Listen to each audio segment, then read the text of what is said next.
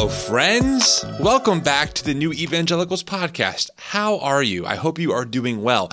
Hey, I'm going to reverse the order. Usually I talk about my guest on this episode, but I actually have an announcement that's really important to me.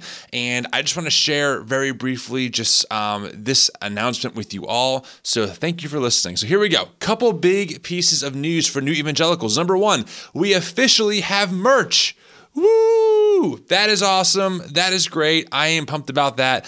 Um, it's been a long time coming. I've been working with a few people behind the scenes. I'm really happy with this merch line, including um, what I call the Jezebel Spirit line of merch, which you can uh, click on in the show notes. I, will I'll link that. So I'm pretty happy with this stuff for sure. I just want to say that um, any purchase of merch goes right to the new evangelicals. It really helps me out a lot especially with covering um, things like uh, Zoom subscriptions and web hosting subscriptions and all that good stuff. And the other piece of news is that I officially have a place where people can donate. Now, let me just say something really quick because my evangelical sensibilities are triggered once anyone brings up donating. So I don't feel very comfortable talking about offering ways where you can send me money. But I just want to be very transparent with everyone um, who's a part of this community. I'm just speaking truly from my heart. I'm speaking off the cuff. So here I go. I love doing this. I plan on doing this for as long as possible. I love running the podcast. I love the Instagram account. I love the Facebook community. I love doing Zoom groups. In fact, we're now doing a monthly Zoom group uh, about deconstructing that will happen every single month. And we have plans. There's an advisory team in place. I have an admin. We have a graphic designer. We are really trying just to expand because people that come across this stuff tell us all the time how much it's helping them. And that's that's what I want to be able to offer to people as as my gift right? Taking my abilities my talents and just giving them as freely as possible However, this stuff takes a lot of time. In fact, I, I, did the math. This past week, I spent about 25 hours on Instagram alone. And again, I love it. I respond to every message, I create the content, I love the conversations, but it takes time. And so, to be frank, having the option to donate is just something that is very helpful to me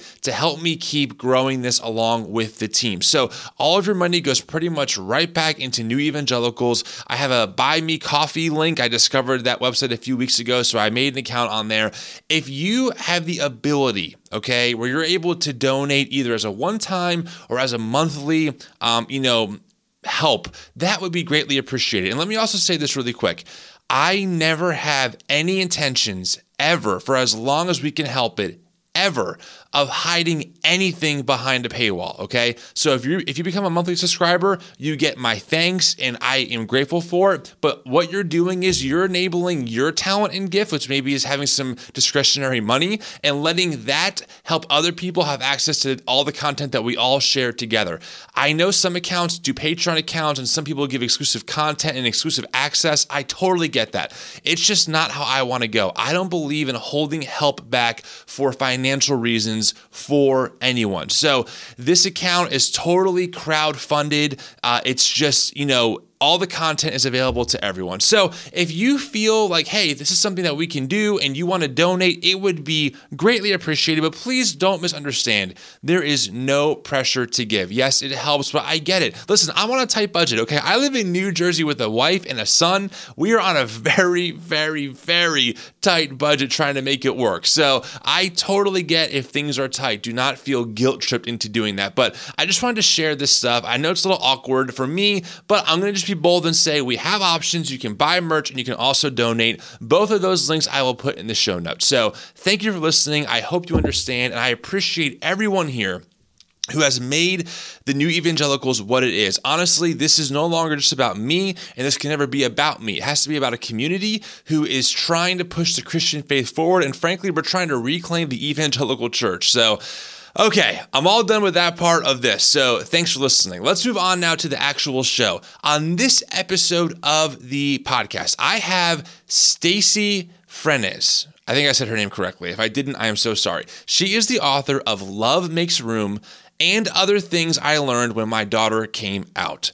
This is a very good book. Um, I interviewed Staci before the book came out. We had an amazing conversation. So Staci will share her story, but essentially her daughter came out to her when Staci was still heavily involved in evangelical church. She made she made her living as a musician in the church, and we talk about all that, about how that changed Staci's life, about how her theology had to shift, and where she is now. So this is a, such a great episode. As as a parent of a a 12 month old, this was helpful for me just to know what to do and just um, Staci's wisdom. So I really appreciate it. So if you like this episode, of course, don't forget to give us a rating and a review, and I hope you enjoy it. All right, here we go. All right, I have on today's episode Staci, who wrote the book Love Makes Room, coming out May 11th. Is this your first book you've ever written, by the way? Uh, no, it's my second. Oh, okay. I had someone on a few weeks ago and I asked them this question. I'm going to start off with this one. How difficult is it to write a book? Because I feel like I have all these thoughts, but the idea of organizing it and making chapters, I mean, is, is it difficult to do for you? It's getting easier. I mean, this is my only my second book, but I also do. Um, I'm also a freelance editor on the side, which I've been doing for the last five years or so. So okay. I'm learning more about the process, and it it you know like anything, it gets easier the more you do it, the more you're familiar with it. But it's pretty daunting at first. It's pretty daunting. Yeah, I mean, you have all these thoughts. You got to organize them. You have to make chapter titles. You got to edit it, make sure it's readable. It's got to be just like very tedious work. And as someone who's not tedious, it just like gives me anxiety thinking about it. yeah, it can be very tedious. Yeah well, a good editor helps. Yeah, I, I, believe that. Well, you are an editor, right? So I guess you're like I two am. in one. you edit your own work. Yeah. I am. I am happy to have you on. So start off with this. I mean, your book, Love Makes Room. What is it about? What's the background? Start there, and then we'll, I'm sure we're going to d- dive into some of these topics. Yeah, Love Makes Room is really a memoir. It's my story about a huge shift in my faith and my heart. Um, uh, after my daughter, my teenage daughter, came out as gay when she was when she was 16 um, raised as an evangelical mm. i have mm. two kids i've you know raised both my kids evangelical churches um, i myself am actually um, a musician, songwriter. Mm. I've been doing faith based music in the church for since I was a teenager. I've been yeah. a worship leader all my life. Um, and it's all been in these evangelical spaces. I actually came up through Assembly of God Church, uh-huh. went to a Baptist church, went to a community church, ended up at kind of a Calvary Chapel type of church here on the. West Coast. So sure. all of them are pretty mainstream evangelical churches. Yeah. And, um, you know, having a daughter that came out uh, fit absolutely nowhere in my framework or my understanding of like what what is life, what happens, right. you know. And um, right. um, so it just was this kind of mind blowing and heart expanding experience that um, it actually happened 10 years ago. So I kind of want to say that up front that these are these are experiences that that I went through 10 years ago that then I started writing the book 5 years ago. Hmm. And so and and you know the, the publishing process and just writing a book like you were earlier takes a while, you know? Yeah. yeah. So um so there's some distance between the real freshness of that experience and where I am right now. And there's been certainly like a journey that my faith has been on for sure. Yeah. So, I mean, walk, I'm so curious to know because this is such a, I know a lot of people who maybe are in that community, but I don't know really any parents that have you know children who are in that community so you really mm-hmm. offer a perspective i think to our audience that that we don't always get so here you are this like good churchgoer right like you're leading worship you're doing your thing raising your kids right and then your teenage daughter comes to you one day and says i think i'm gay what like what happens in your mind when this happens? You know, I some parents say they have clues. Some parents say they can look back and say, "Oh, right, you know, well, maybe that explains A, B, C, D, E yeah. along the way." Yeah. And um, I had none of those things. It, for me, it came really out of the blue. I can remember the conversation where I was driving her to school one morning and she was crying and crying. And I thought she was just kind of going through some sort of teenage angsty thing, you know? right, right. Um, I was like, baby, you need to kind of just snap out of it. School's starting, you know, and um, I'm going to drop you off soon and, and you're a mess. And so this whole episode in the car, which will remain seared in my memory forever, mm. um, was so bizarre because I kept asking questions like, is did someone hurt you is there something going on at school is right. is there some you know is, it was like she didn't want to talk about it but she was the most upset i'd ever seen my my own daughter wow. and um yeah it was just this surreal experience where as a parent i'm trying to navigate these questions and, and i finally got to what i thought was the big whopper of all questions which is are you pregnant? You uh, know? right. like, you, like you've reached your peak now. This is like the worst question. Like, right. That was my ceiling, man. Like right. I could not go any higher. And even at that point, I thought I'm gonna I'm gonna faint if she says yes, just because I could just imagine the scenarios playing out in my mind. You totally, know, we totally. weren't ready for that. And and she was like, no. And then I I you know, it was so funny because somewhere in the recesses of my mind, well, actually what what it was is she said, well for starters and again she's she's sobbing you know and she goes well for starters my heart is broken. And so i thought oh it's a breakup you know like okay you know i, I can we can get through this. And so then i'm right. asking her questions. You, you know like okay only a breakup great she's not you know, pregnant. i can handle the breakup. Yeah. and so i'm saying well you know is this someone you dated for a while? You know and then and then i asked do i know him? You know and none of it just none of it was getting me anywhere. And finally it was like from way down deep in some mother's intuition place in me i was like is like is this about a girl you know? And she kind of nodded and then i said are you are you telling me that that you're gay?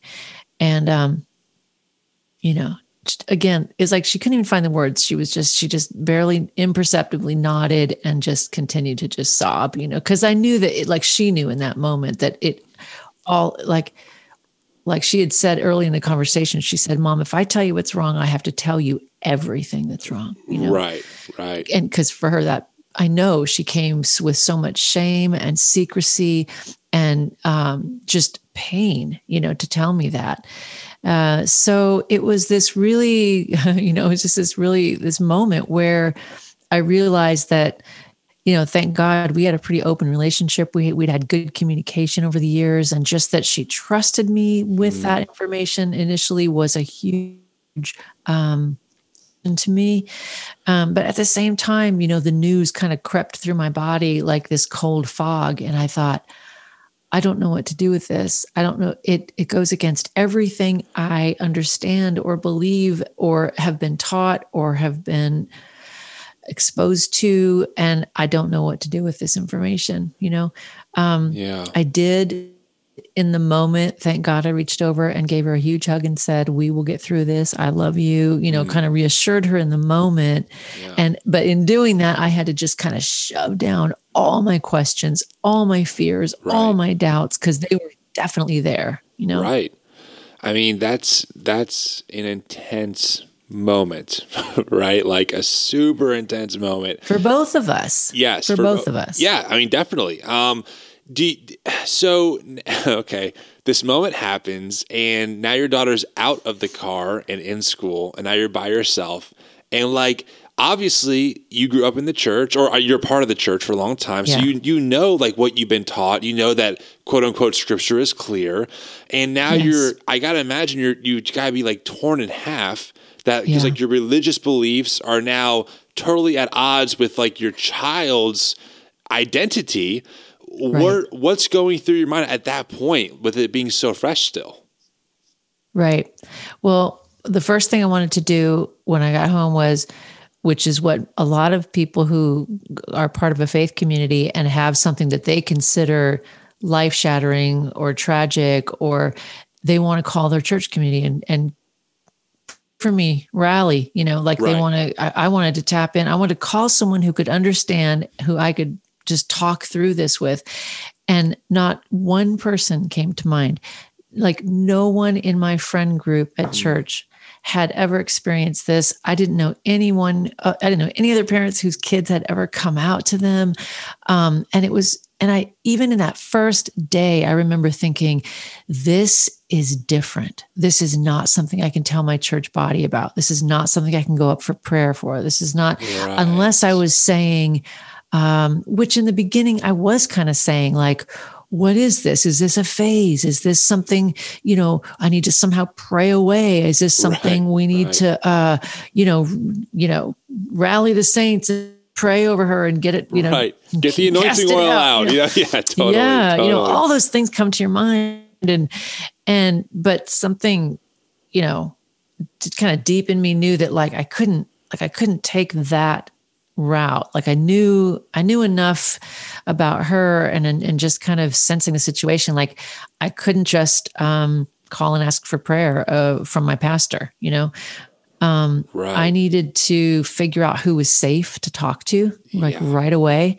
Right. Um, who was not going to say, "Oh yeah, you know." Um, sucks for you sucks right. for your daughter sucks for your family like because it, there's something just very sort of tender and fragile in the first few hours where like what, what you just said you recognize oh you know this is i already can sense this is a lot bigger of an issue than i ever gave it credit for you know right. um right. and i'm always amazed you know like just pressing pause on my own story i'm always sure. amazed that people like you like you know like people that have not don't have it actual you know child or or if if it's not them or it's not a direct you know their best friend or something if they're not touched personally by this it's a, it amazes me that people want to do this work of moving forward and understanding what what it's even um, about this whole reconciling your faith with with understanding the lgbtq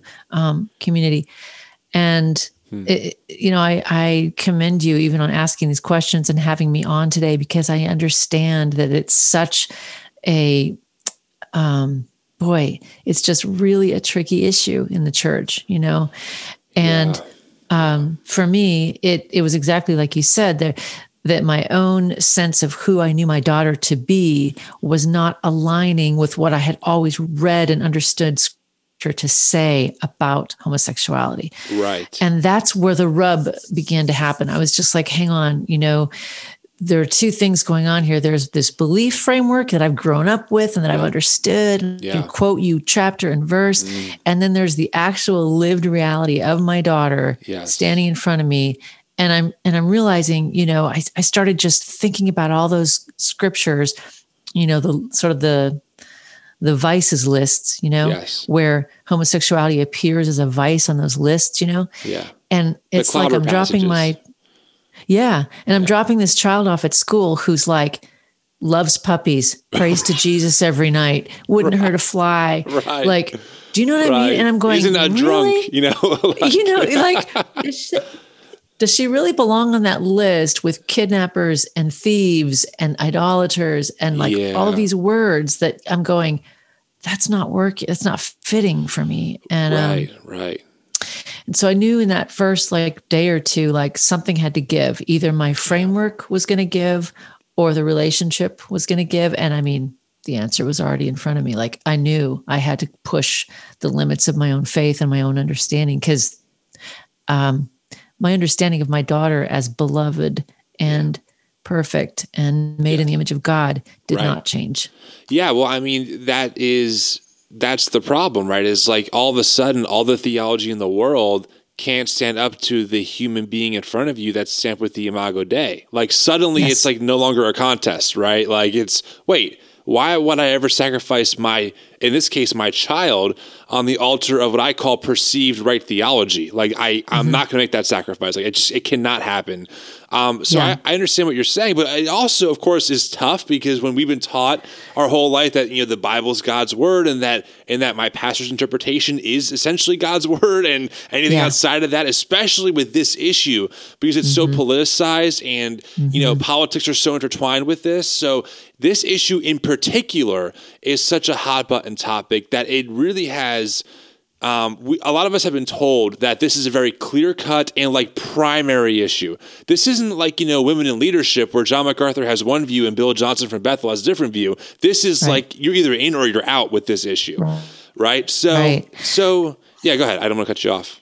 No, you're you're just you're exactly right, and I, I began sensing that right away, and Yeah. and um, I, you know, I it got to the point where um, I would. I, like I said, I had to be careful with who sort of who I started sharing it with, who I, I started telling it to in my own circle of friends, and um, you know the conversation would reach a certain point with with with most of my Christian friends, which is, you know, um, oh, you know, just this kind of oh, you know, well, this heaviness and like, oh, we'll we'll be praying for her. We'll be praying for you. And in initially, I, I accepted that. But I wanted to. I wanted that camaraderie. I wanted that sense of community. I wanted Right. to be able to pray with my fellow believers. But but you know, over time, I realized that what they meant by it, "We'll pray for you," meant Right. was was something like entirely different than what I was understanding and walking through. You know, they meant, "We'll pray that things will change for you and Right. for her." Right. um and and you know uh, sure i i those were some of my initial thoughts too but like as time went on and as, and as i began to, un- to understand that this was not some kind of um freakish you know phase or or something that she was going through and this is really who she was um i understood that that you know praying for her felt like an act of betrayal praying for her in the way that Mm. my christian friends wanted to pray for her yeah. and I didn't even go there anymore in my own prayer life. I was just, you know, realizing that that was not, it wasn't something because, it, well, I mean, initially what, what it, or I, I guess ultimately what, what I began to understand, and it took time was that, um, you know, being gay was not, um, was not something a that she chose and it was also not something that god considered uh, a sin on her part you know that Right. that was So- a process to bring So, what were some of the resources for you that really helped you going from what what most would say would be a non-affirming position to now an affirming position? You know, like obviously, I'm I'm I'm sure that you still wanted to keep your faith, and so you had to reconcile this somehow. So, Right. you, you know, what was that journey of reconciling the human being in front of you now with like the biblical outworking, I guess, and theology behind that? Sure. No, that's a great question. And, and I have to tell you that the theology for me, the really sort of, you know, where the rubber hit the road, the hardcore theology part of it came came later than the human part of it for me, you know. And maybe that's just simply because of the relationship. You know, I'm her mother. Right.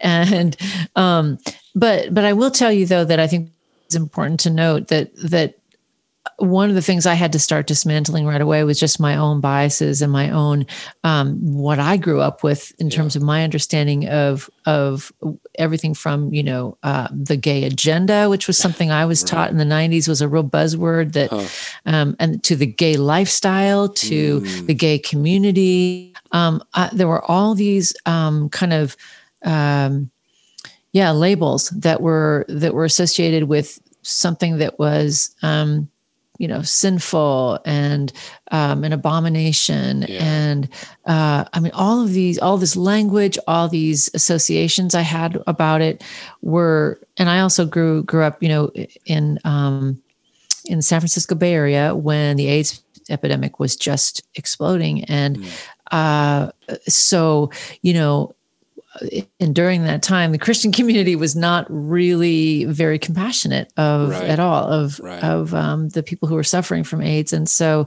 in fact there was really this this stronger sense that it was some kind of punishment and so you have to understand like all of that was part of my baggage that i brought Mm, to this whole this whole kind of um, wrestling match you know yeah, yeah. and so i had to deal with some of that personal stuff first and then um and then and i just kind of kept uh, it was like baby baby baby steps with the theology. I had to start with just what i said earlier which is understanding that um, she was created if i really did believe god in a creator god then i believed that the creator god creates all things good.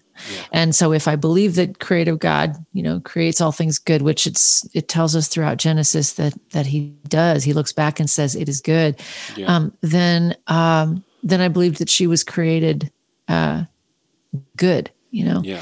and in the same way that I, I look at my child and think, oh, this is she's good. She's good just as she is. I, I knew I, I knew just kind of on a cellular level that that that she was considered good just as she was and that was a big part of it and then um you know and for me so that that was where kind of for me the idea of you know homosexuality as a noun as a thing was different yeah. than a homosexual as a human being you know if you will mm-hmm. um, yeah, and so then I, I am a language person so i like i was an english major in college and you know I, I love words and so i thought well so much hinges on that word homosexuality and homosexual in the bible so then i just right. kind of I dove in and I just really, really went hard in a study of language and context and um, history and um, you know, discovered what what a lot of people are beginning to discover, which is that the word homosexual wasn't even in the Bible until the mid 1940s or so. Yeah.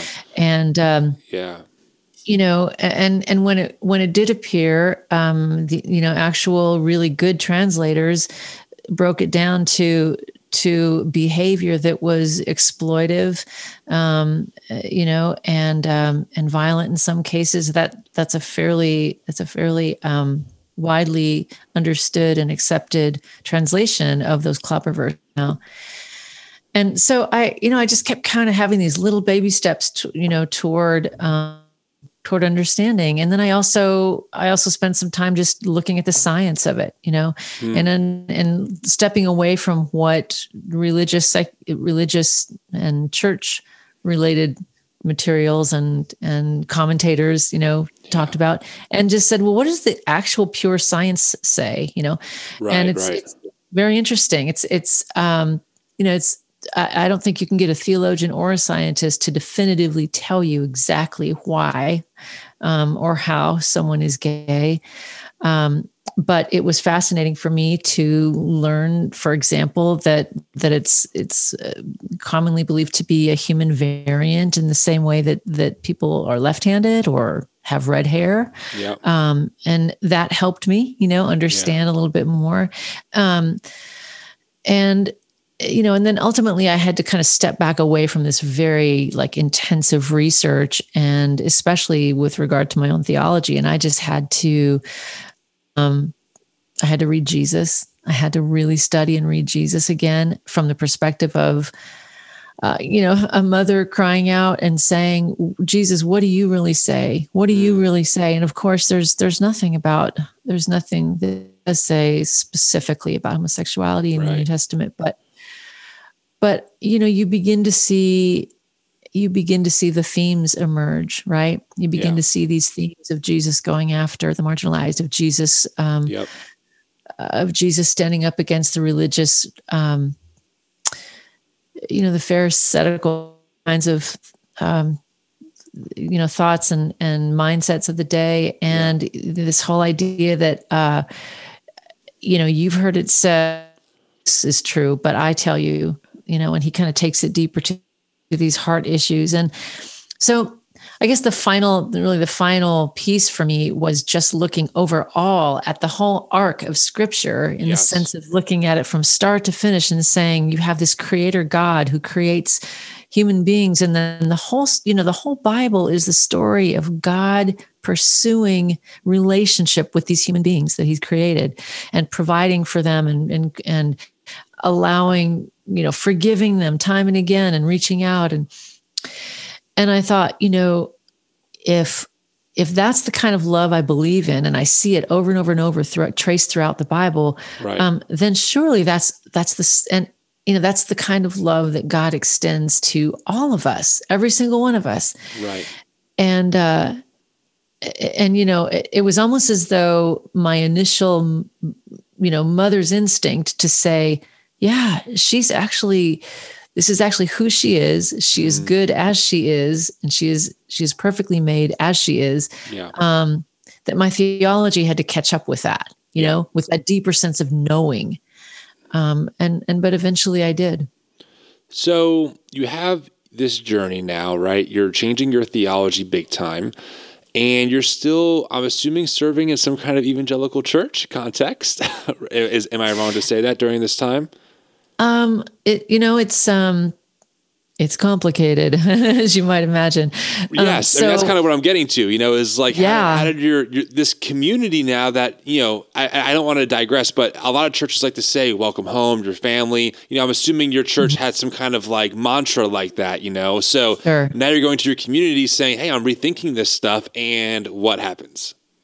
Yeah. Um, well, there were there were little signals early on in in my own church community that I'd been a part of for many years that indicated that there was um, you know there was compassion and acceptance for but there most definitely was not um, full affirming you know and we recognize my husband and i kind of recognized early on that for example our, our daughter has had has really um, she's a musician and she's incredibly um, gifted and but it was it was made clear to us pretty early on that she wouldn't be allowed to serve on the worship team if that's something she wanted to do you know? Yeah. and um, so there were conversations that happened along the way that let us know ah okay so you can you can you can talk about it to this point or you can get to this point and we can agree but then there's this sort of cutoff you know? Right right. And for my daughter's sake you know she she stopped going to church pretty pretty fairly soon after she came out to us. Um, I think she sensed the just the I wouldn't say non-welcoming because I think most church people feel that they're welcoming and and are acting in a loving way to the extent that they're that they have that understanding and that and that compassion but but there is a point at which as a parent and I'm I'm sure even more so as an LGBTQ person you just don't belong in those spaces anymore right um, or you feel that sense of not belonging for me it was a matter of you know realizing i i was standing next to people who um, in many cases would not want the same kind of future for my child as they would want for their child um, yeah. they wouldn't want the same good full flourishing life right. for my child as they would for theirs right. and that became somewhat of a deal breaker um, although you know i it's complicated like i said uh, there were times there have been times uh, you know because part of my vocation has been as a as a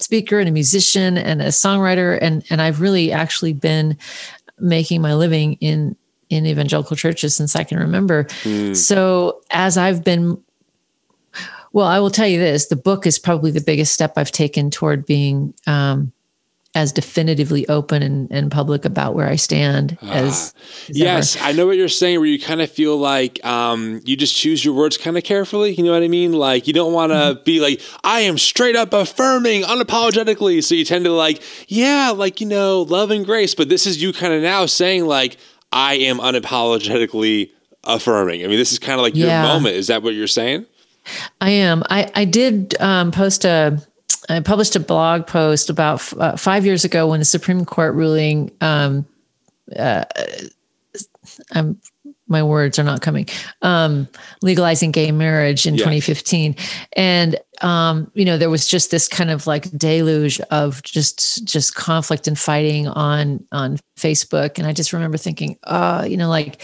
i feel like sitting here and not saying something is being complicit in mm. um, some of these really hateful things that were being said so i actually did post kind of a, a public declaration of where my heart was and where we come as a family mm. um, and it actually it was really the the impetus behind why why why I wrote the book uh, mm. because the the um the reaction to it was as close to viral as I think anything I've ever done wow. or you know yeah hundreds of texts and wow. messages and emails came in to me many of them from other people in evangelical ministry saying I can't believe you're talking about this. My son, my daughter, my grandchild, wow. my niece, my nephew, but I can't say anything because I'll lose my job. Yeah. You know? Mm-hmm. Um, and it was it was so eye-opening for me to because you know you feel so isolated you think you're the only family going through this this thing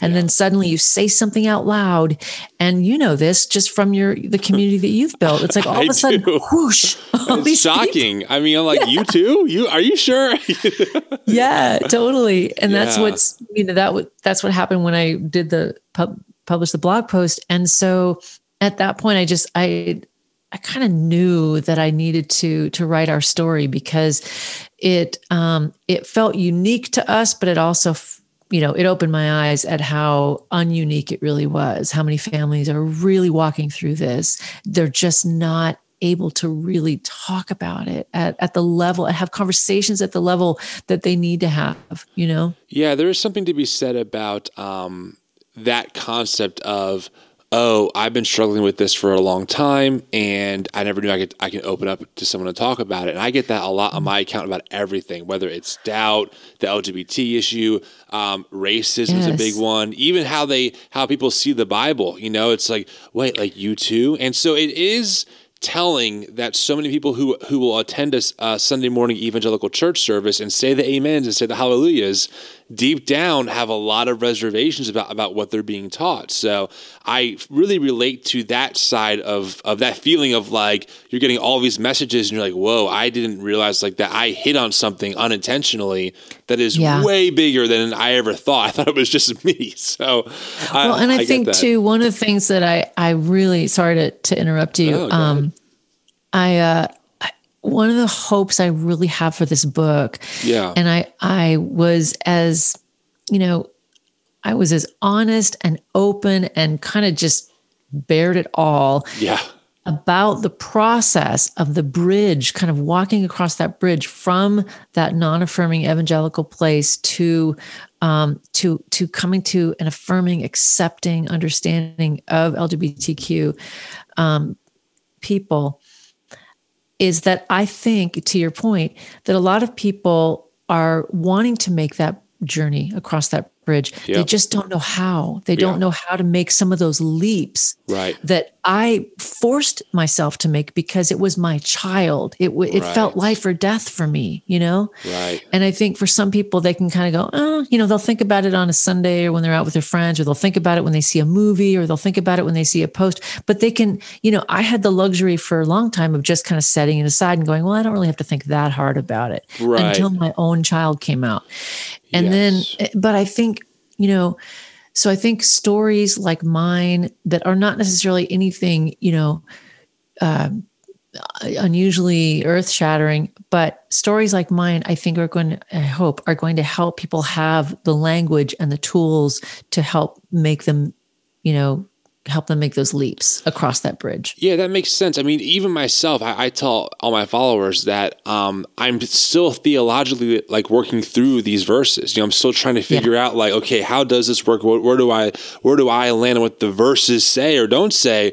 Even though I am a very I'm fully affirming as far as a human being goes. You know, like I think the mm-hmm. LGBTQ community needs to be in the church more. They should be serving. I'm all yes. about that, regardless of like you know if someone says theologically I land here or there there, almost kind of like a speaking in tongues issue, right? Like some churches would say, I speak in tongues, some don't, but we still agree that we're still in the faith, right? And I, I'm trying to get people sure. to at least like get to that, that like middle ground, like guys, even if you don't see it the same way, there's still room and and this community mm-hmm. needs to be a part of this because you know what's interesting I am finding in my circles now especially on Instagram there are a lot of LGBTQ Christians who refuse to give up on their faith, um, even though the church, by and large, not every church, but a lot of churches have pretty much said, you're out of here. Like, you got to go, you know? So it is interesting to me to see that community. Like, there is a very pretty large subculture in the LGBTQ yeah. community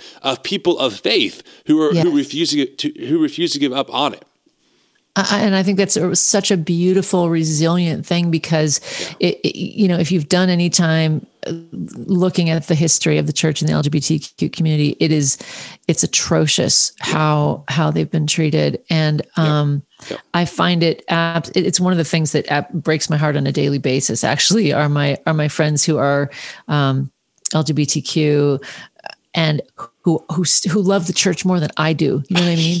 yes. I mean it, and right. the way they've been treated has been scandalous. But mm, um, but what a beautiful witness and what fruit, what beautiful fruit that is evidenced in their lives that I think uh, ultimately is going to be part of this journey toward all of us be, yeah. getting there. You know. So let's talk about your book. I mean, that is why you're here, obviously, you know. And uh, so you said your book is kind of like a, a memoir, but is it mm-hmm. also like is it is it uh, is it aimed? Who's it aimed at? Is it aimed at parents who might have children who are in, in that community? Is it aimed towards kids in that community? Like, I mean, like what what is what's your target audience here? Sure. Uh, you know, I think it's, I think the target audience for this book is anyone who is in this space that you and I are just talking about right now, which is mm. anyone who has, um, who's kind of in that gray area where they're going, you know, I know what the Bible says, and that's how I've been raised, and I, I have deep respect and love for the Bible and right. for God, but I also see this other side that's, that says, you know, th- these, there's something that's not working between these two sides and i need to yes. get to that side somehow. Right. Um, so it's told in story form it's narrating my story and going through oh, kind of just my experience.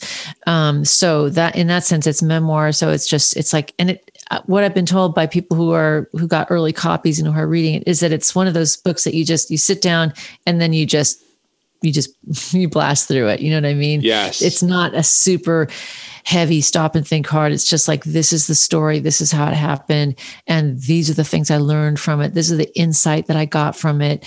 And this is where I landed right now, you know?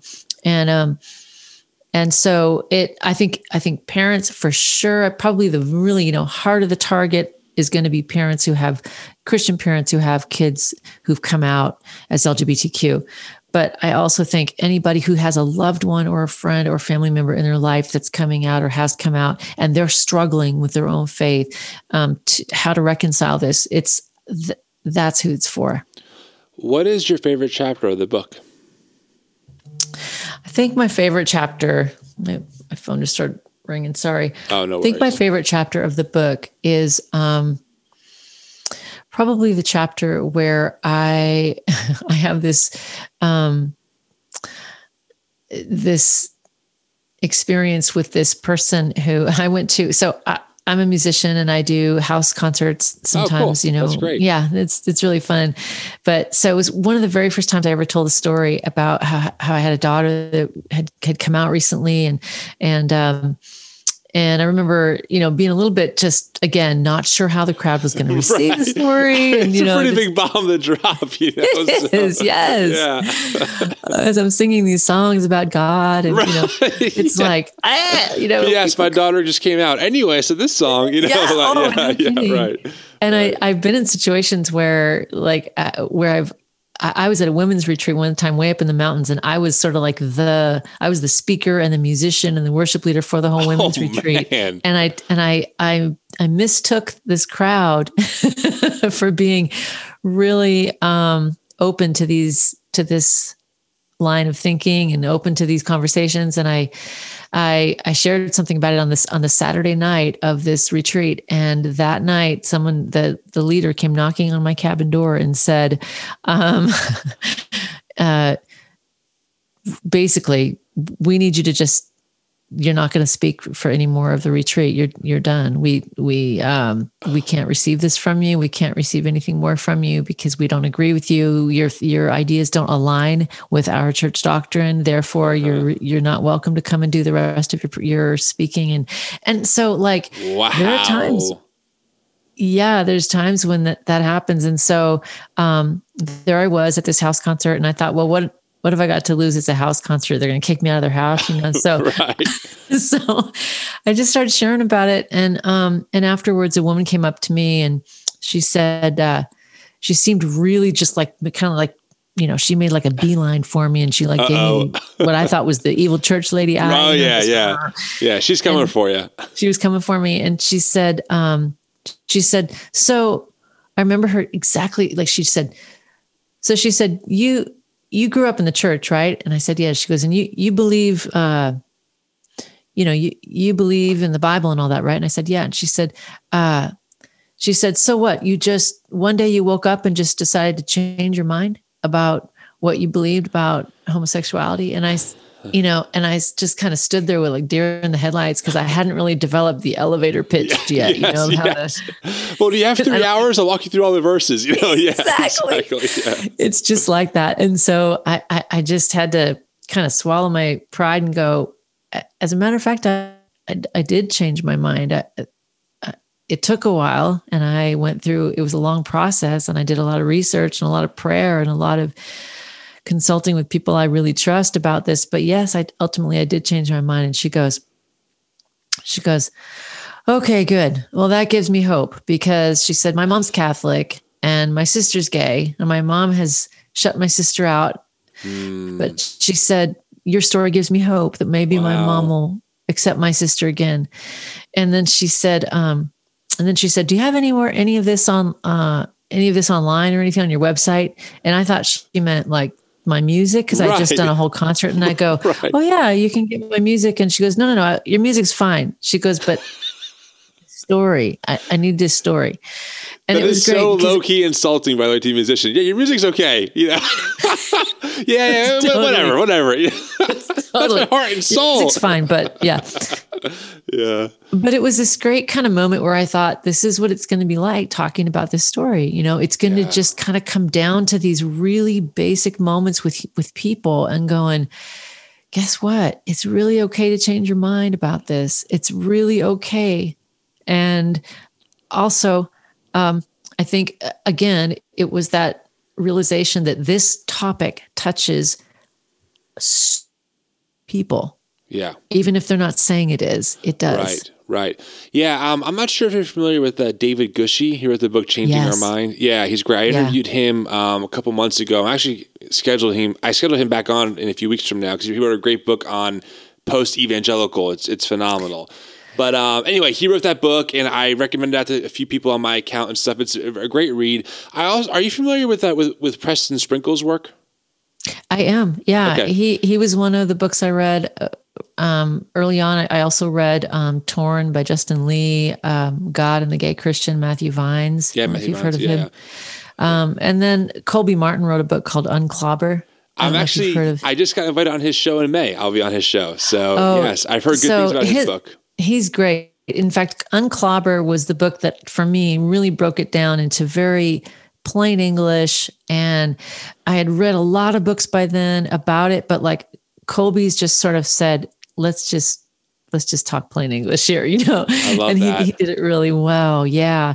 Um, Preston Sprinkle, uh, I thought uh, does a, a really good job too. Um, in in my heart and and in my experience, he doesn't go far enough. Yes. Um, I get yeah. that. Well, he would still say that he holds to a, a traditional sexual ethic, even right. though you would never really know that by like his initial interviews. Like his podcast is full of his friends who are all in that community. So, and I just read his book, uh, Disembodied.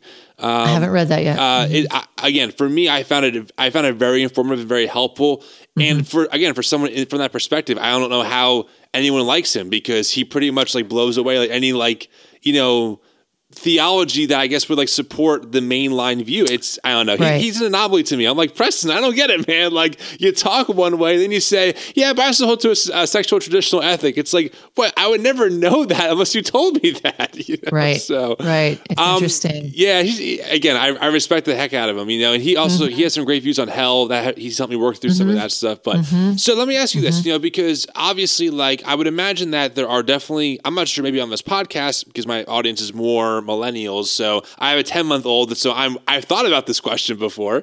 Um, you know, my, my, my, wife and I have discussed like, well, if our son ever comes out, you know, like how are we going to handle that? Mm-hmm. So like, you know, what, based on your experience, especially now you're, you're 10 years removed, which actually gives you a lot of wisdom and hindsight. Mm-hmm. What do you think you did really well? And what do you think maybe that you didn't do so well that, that maybe you would change if you could? What are your thoughts on that? Sure, that's a great question. I, I think what I did well, at least I hope what I did well, is from the very get go. Um, I my daughter's name's Abby. Okay. Oh, I might have lost you all of a sudden. Oh no. Oh no. I lost you that, and this is something that's difficult Hold for on. parents. You got to stop. Sorry, I, you cut out for about a good ten seconds there. So okay, yeah, no problem. Am I back? Okay, yeah, you're totally back now. Let's try it one more time. So, um, what you did well, what you didn't do well. Your daughter's name is Abby. Go for it. Okay. So I think what I think I did well, at least what I hope I did well, is to let Abby know that I was on her side from the get go, just from from the perspective of I'm still your mom, you're still my daughter. You you um, you will remain uh, precious to me. You're a treasure to me. All of that, like my love for her never changed. And we didn't, um, we, you know, I know that some kids actually get removed from the house or, you know, Yeah. because when Abby came out, it was no, she's not one of those kids that was like shy or, you know, wanted to stay in the closet or, I mean, once she was out to us, she was Mm. full on out on her Facebook page. She was out um, in public at her school. She was out. I mean, she was, she was really out, you know? And um and uh and so i think w- probably what i would do differently is that i would allow her story to be her story and and not worry about that part so much because i because of what i did for a living and because i had a kind of a public persona around church and church people i i think i tried to um i tried to control the narrative. You know Yeah. what i mean? Yeah, I do. and um and i think that's I why? Why you know what i mean? There's nothing to hide. It's like we we all are just human beings going through whatever we're going through and trying to learn this thing called life and get through it and be good to each other. And Right. I think I felt like I would be perceived as a bad Christian or a bad parent if I didn't, you know, say the right things and do the right things. And so there was some of that. There was some of me trying to control my image early on that I think may have been hurtful to my daughter um, that I wish I'd done differently. Did you ever find a safe like Christian community for you and your family that were fully accepting and affirming that you feel are like your people? I feel like my people, and I'm sure a lot of people will say this, my people are more um, across the distance. They're people I've met online, they're people I've met Yeah. um, over time. You know, there are a handful of friends who are local that stuck with us, you know, um, that walked with our family through this and that kind of landed in the same place we landed Yeah. with regard to uh, but those are fairly few. They're a small group, and we haven't found. Um, we actually haven't found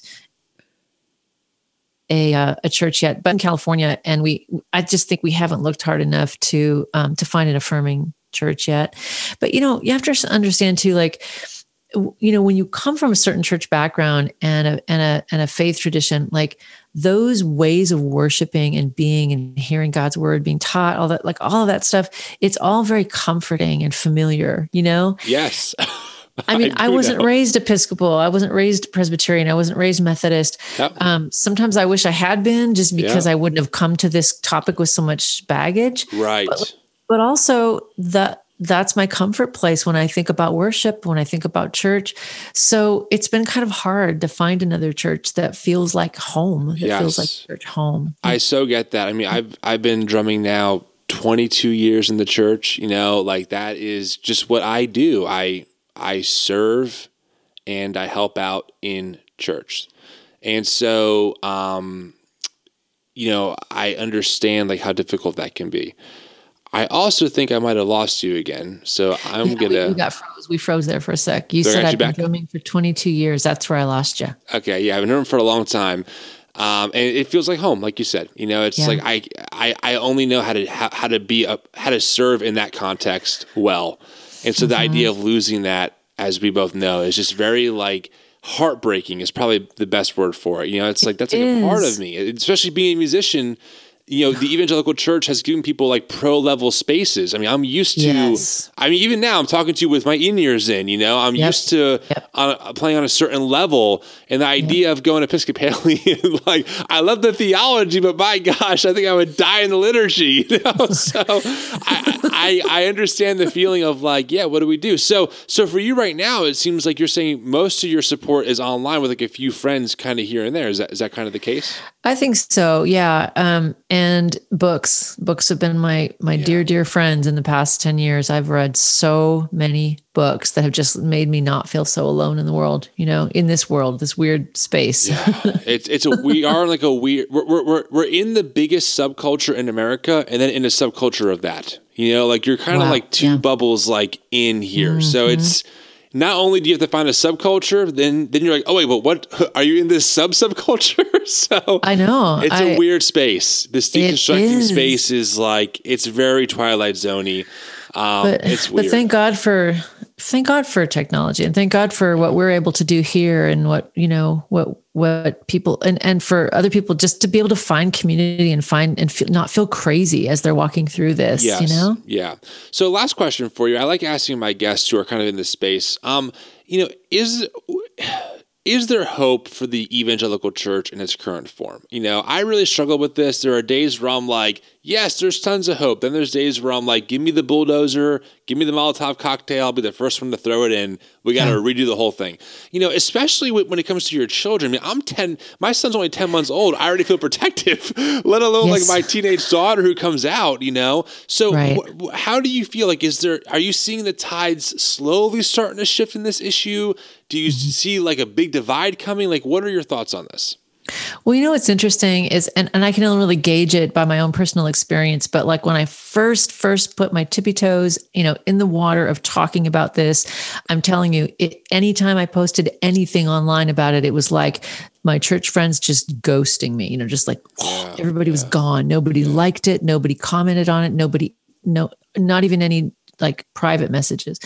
But I can tell you that over the last five years as I've gotten more vocal about it. But I think also as culture has moved forward, I think church people, whether it's just by sheer exposure to it more, um, or if their own hearts are turning, or if it's like what we were talking about earlier, and that is sort of the mass in the middle is gray. You know, you've got black and you've got white, but the mass in the middle is gray. Yep. And if we can tell more stories, if we can be people like us who are kind of you know moving into these spaces of, of more progressive, yeah. and I and sometimes I don't like that word progressive. It me it right. makes it sound like we're somehow you know superior. But I guess just for me, it's just um, it's more of an open, a more open hearted place, a more wholehearted, open-hearted place. You know. Yeah, there are more. There, there's more seats at the table. That's what we're asking yeah. for. You know, like yeah. we're asking for more seats at the table of a faith that we love and are obsessed yeah. with, to the point where even if we get hurt, we have to keep going back into it.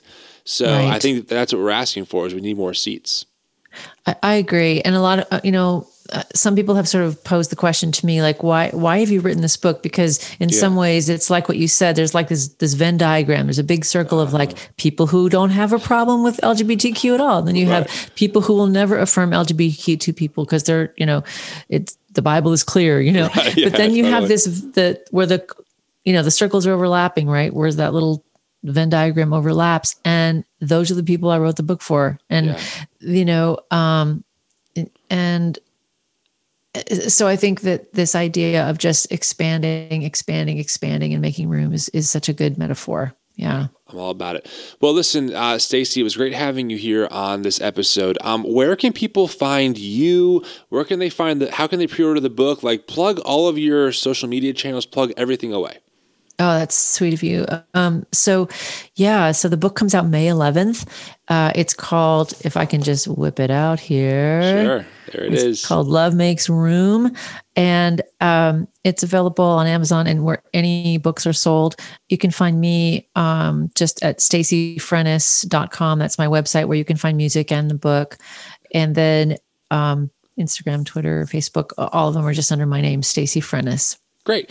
I'll make sure to put some of those in the show notes for sure. So, um, Staci, great having you on. Thank you for making the time. And uh, yeah, I wish you the best. Thank you so much. Great conversation. Absolutely.